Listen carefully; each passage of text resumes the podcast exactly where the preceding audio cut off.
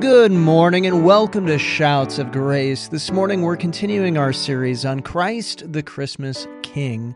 And we're going to be concluding this series here today. And what we're going to be looking at is, well, how Christ actually returns triumphantly as the King of Kings and Lord of Lords. We know that Christmas is all about the first coming of Christ. It's about that incarnation where Jesus Christ puts on flesh and he dwells among men, that the King is born. But we also know that Jesus Christ, he, well, he grew up, he lived a perfect, sinless life. He went and he died on the cross to redeem us from our sins. He was buried and he rose again on the third day. And then after that, he was seen by many people and he ascended up into heaven. But he is coming again. You know, the first incarnation, that, that, that, that first coming of Christ, it does foretell and give a shadow of that second coming of Christ, which is just incredible to look at. In our scripture reading here this morning is, is one that's a little bit different, perhaps, for Christmas time. We're going to be reading Revelation chapter 19, and we're really going to be looking at verses 11 through 15 uh, are, are kind of going to be our key text here. Well, or uh, yeah, 11 through the end of the chapter, maybe. But um, but we're going to read the whole chapter of Revelation chapter 19, and it says this, starting in verse 1 of Revelation chapter 19. After these things, I heard a loud voice of a great multitude in heaven saying, Alleluia! Salvation and glory and honor and power belong to the Lord our God.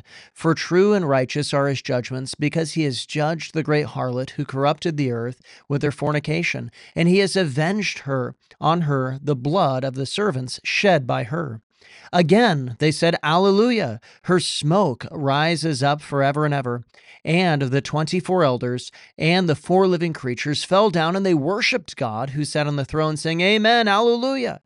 Then a voice came from the throne saying, Praise God, all you his servants, and those who fear him, both small and great. And I heard, as it were, a voice of a great multitude, as the sound of many waters, and the sound of the mighty thundering, saying, Alleluia, for the Lord God omnipotent reigns. Let us be glad and rejoice, and give him glory, for the marriage of the Lamb has come, and his wife has made herself ready. And to her it was granted to be arrayed in fine linen clean and bright, for the fine linen is the righteous acts of the saints. Then he said to me, Write, Blessed are those who are called to the marriage supper of the Lamb. And he said to me, These are true sayings of God. And I fell at his feet and worship him. But he said to me, See that you do not do that. I am a fellow servant and of your brethren who have the testimony of Jesus. Worship God, for the testimony of Jesus is the spirit of prophecy. Now I saw heaven opened, and behold, a white horse, and he who sat on him was called faithful and true, and in righteousness he judges and makes war. His eyes were like flames of fire and his head, on his head, were many crowns, and he had a name written that no one knew except himself. And he was clothed in a robe dipped in blood, and he called, uh, and his name uh, is called the Word of God, and the armies in heaven, clothed in fine linen, white and clean, followed him on white horses. Now out of the mouth, out of his mouth, goes a sharp sword, that with it he should strike the nations, and he himself will rule them with a rod of iron. He himself treads the winepress of the fierceness of the wrath of the Almighty God, and he has on his robe and on his thigh a name written King of Kings and Lord of Lords. Then I saw an angel standing in the sun, and he cried out with a loud voice, saying, All the birds that fly in the midst of heaven, come and gather together for the supper of the great God, that you may eat the flesh of the kings, and the flesh of the captains, and the flesh of the mighty men, and the flesh of the horses, and of those who sit on them, and the flesh of all people, free and slave, both small and great. And I saw the beast, the kings of the earth, and the, their great armies gathered together to make war against him who sat on the horse and against his army. Then the beast was captured, and with him the false prophet who worked signs in his presence, by which he deceived those who received the mark of the beast, and those who worshipped his image. These two were cast alive into the lake of fire, burning with brimstone, and the rest were killed with a sword that which proceeds from the mouth of him that sat on the horse, and all the birds were filled with their flesh. Now, the first coming of Jesus Christ, what we celebrate at Christmas time, is of course a story that the angels go and proclaim peace on earth. Now, peace, it's an aggressive force against the enemy. It is an aggressive force that is against the enemy. And when Jesus came, the light of the world, he became an aggressive force against the dark dominion of the devil. And he destroyed the dominion of devil and destroyed the work of sin when he came and he died on the cross, making a way of salvation for us. And we proclaim that message. That, that is the message of the incarnation. The message of Christmas is that a Savior is born, God with us. Man, this gets me pumped up.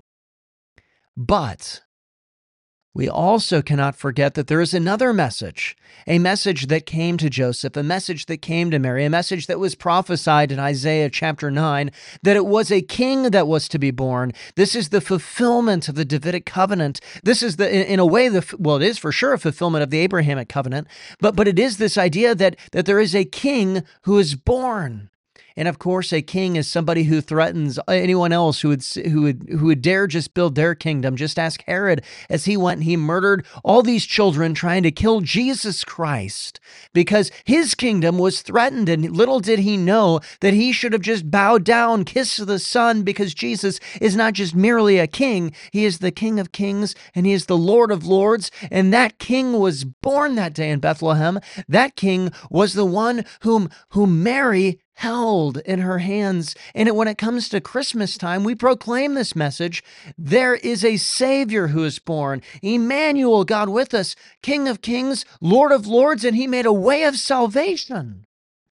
So it's time to find peace with God by going and believing in Jesus Christ and repenting of your sins and turning to Jesus, turning away from those sins and coming to Him. That is the message of Christmas. But the message of Christmas also continues to ring out, and it has another side of it that there is still a king who is born, and that king is returning. He is coming back. And of course, here in Revelation chapter 19, we get an incredible des- description of the King of Kings, of the Lord of Lords, of Jesus Christ Himself when He comes back a second time onto this earth. First of all, we see that he comes triumphant. He's riding a white horse. He's riding a white horse, and this is a sign of, of, of, being triumphant. He doesn't come in in weakness, but in great strength. You know, the first time that Jesus came, the first time that the King came to this earth, he was was, came in weakness. He came in weakness. He came as a, a baby. He came putting on flesh he came in a way where, where he became a bondservant and became obedient even to the point of death. Well, the second time he comes, he doesn't come in that kind of weakness. He comes in an incredible power and strength and in victory as he rides a horse. Christ comes as a winner. And it says here in verses 11 through 13 Now I saw the heavens open, and behold, a white horse, and he who sat on him. It says that he's called faithful and true, and in righteousness he judges and he makes war. His eyes were like a flame of fire, and on his head were many crowns, and he had a name that was written that no one knew except himself. See, he's called faithful and true, and isn't a, it a great comfort of those who are on his side that he is faithful and he is true. He is coming back and he is truly coming in victory. In everything Jesus does, he is faithful and he will complete it, and he is true in what he says is not a lie. He also comes in righteousness and he judges to make war. You know, he does it for the right reasons. The war that he comes and he brings, it's not for the wrong reasons. It's not an unjust war, but but it is a just war that he is coming to bring judgment upon the wicked. And he comes to judge those and all those who have who have opposed God, who have been against God's law, who, who mock and laugh God. We, we see this in our time uh, all the time in our in the day and age that we live. We see this all the time. People going and mocking and laughing and, and, and going against God, living their life completely against him. Well, Jesus comes back and he comes back to judge them in righteousness and then to make war against the nations that, that would dare shake their fist at Jesus Christ. Which, of course, if you, you've lived, you know, for longer than just three years, you know, in 2020, every nation upon this earth made war against Jesus Christ when it says your, your, your church, your body is is no longer necessary. It's not of necessity. It's not important. Shut it down. Every nation on the earth did that. Wow. Think that made Jesus happy?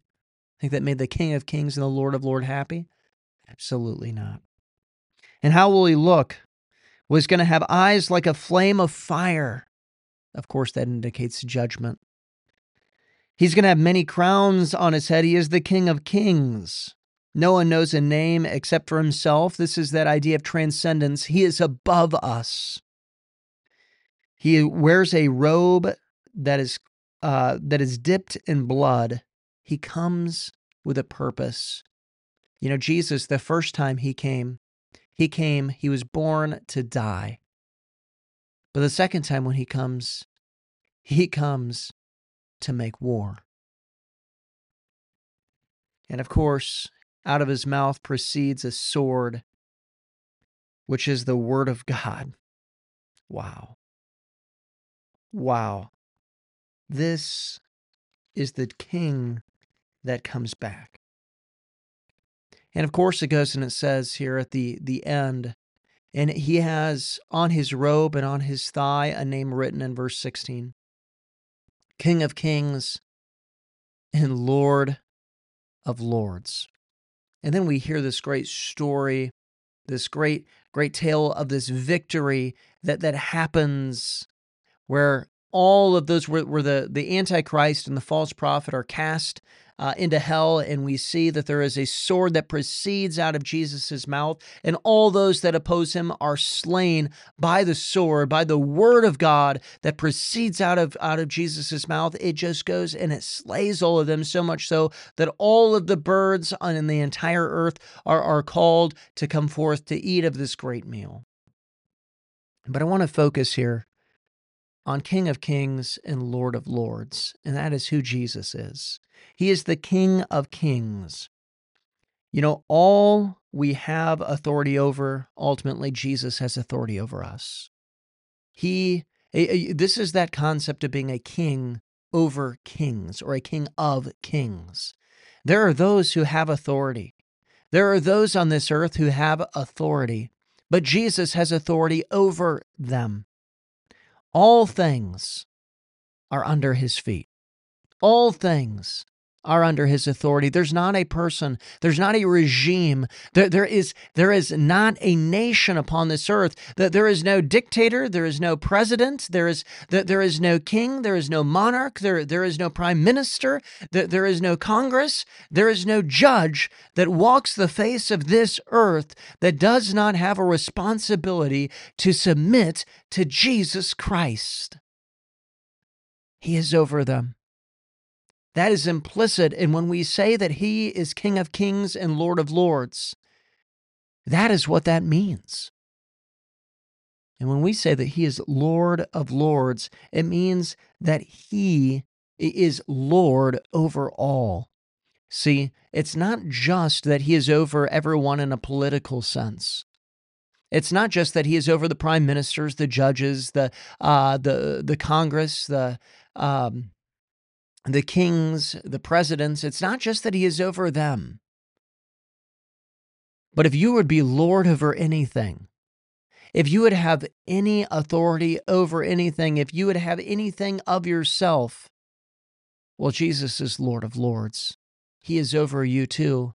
It is that you have the responsibility, that you have the duty to go and to bow your life in every area of your life to this Christmas King who was born 2,000 years ago. And we are to go and to bend our knee to Jesus.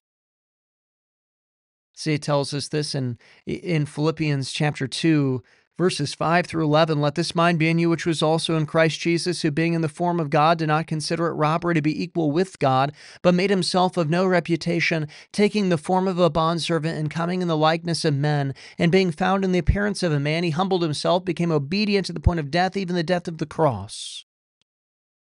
This is the first time that Jesus came. That's what it's talking about.